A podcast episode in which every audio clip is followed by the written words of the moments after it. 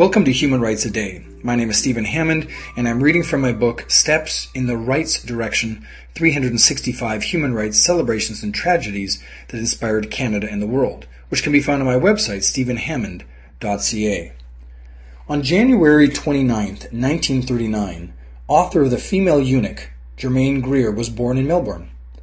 Germaine Greer became known as one of the defining authors and speakers of the feminist movement in the 1970s due to her first book, The Female Eunuch.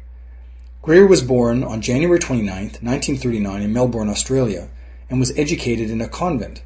Her post-secondary education earned her degrees at Melbourne and Sydney universities before she attended Newnham College, a women's college at the University of Cambridge in England on a scholarship.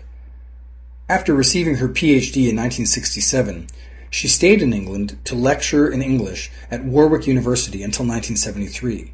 While there, Greer published The Female Eunuch in 1970, and it immediately became a bestseller.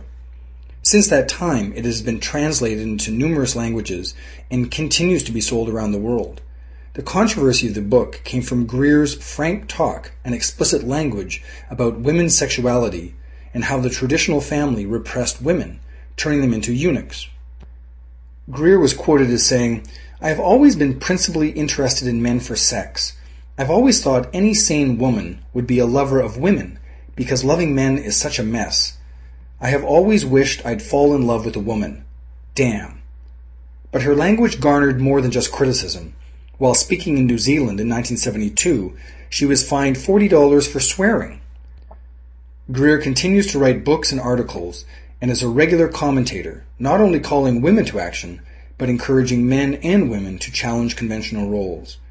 Greer, an avowed anarchist, has lived and worked in Italy, England, and the United States.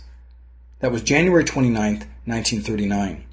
If you'd like to hear a human rights story each day, be sure to click on the subscribe button. I'll tell you another story tomorrow. For more information on human rights, go to my website, stephenhammond.ca.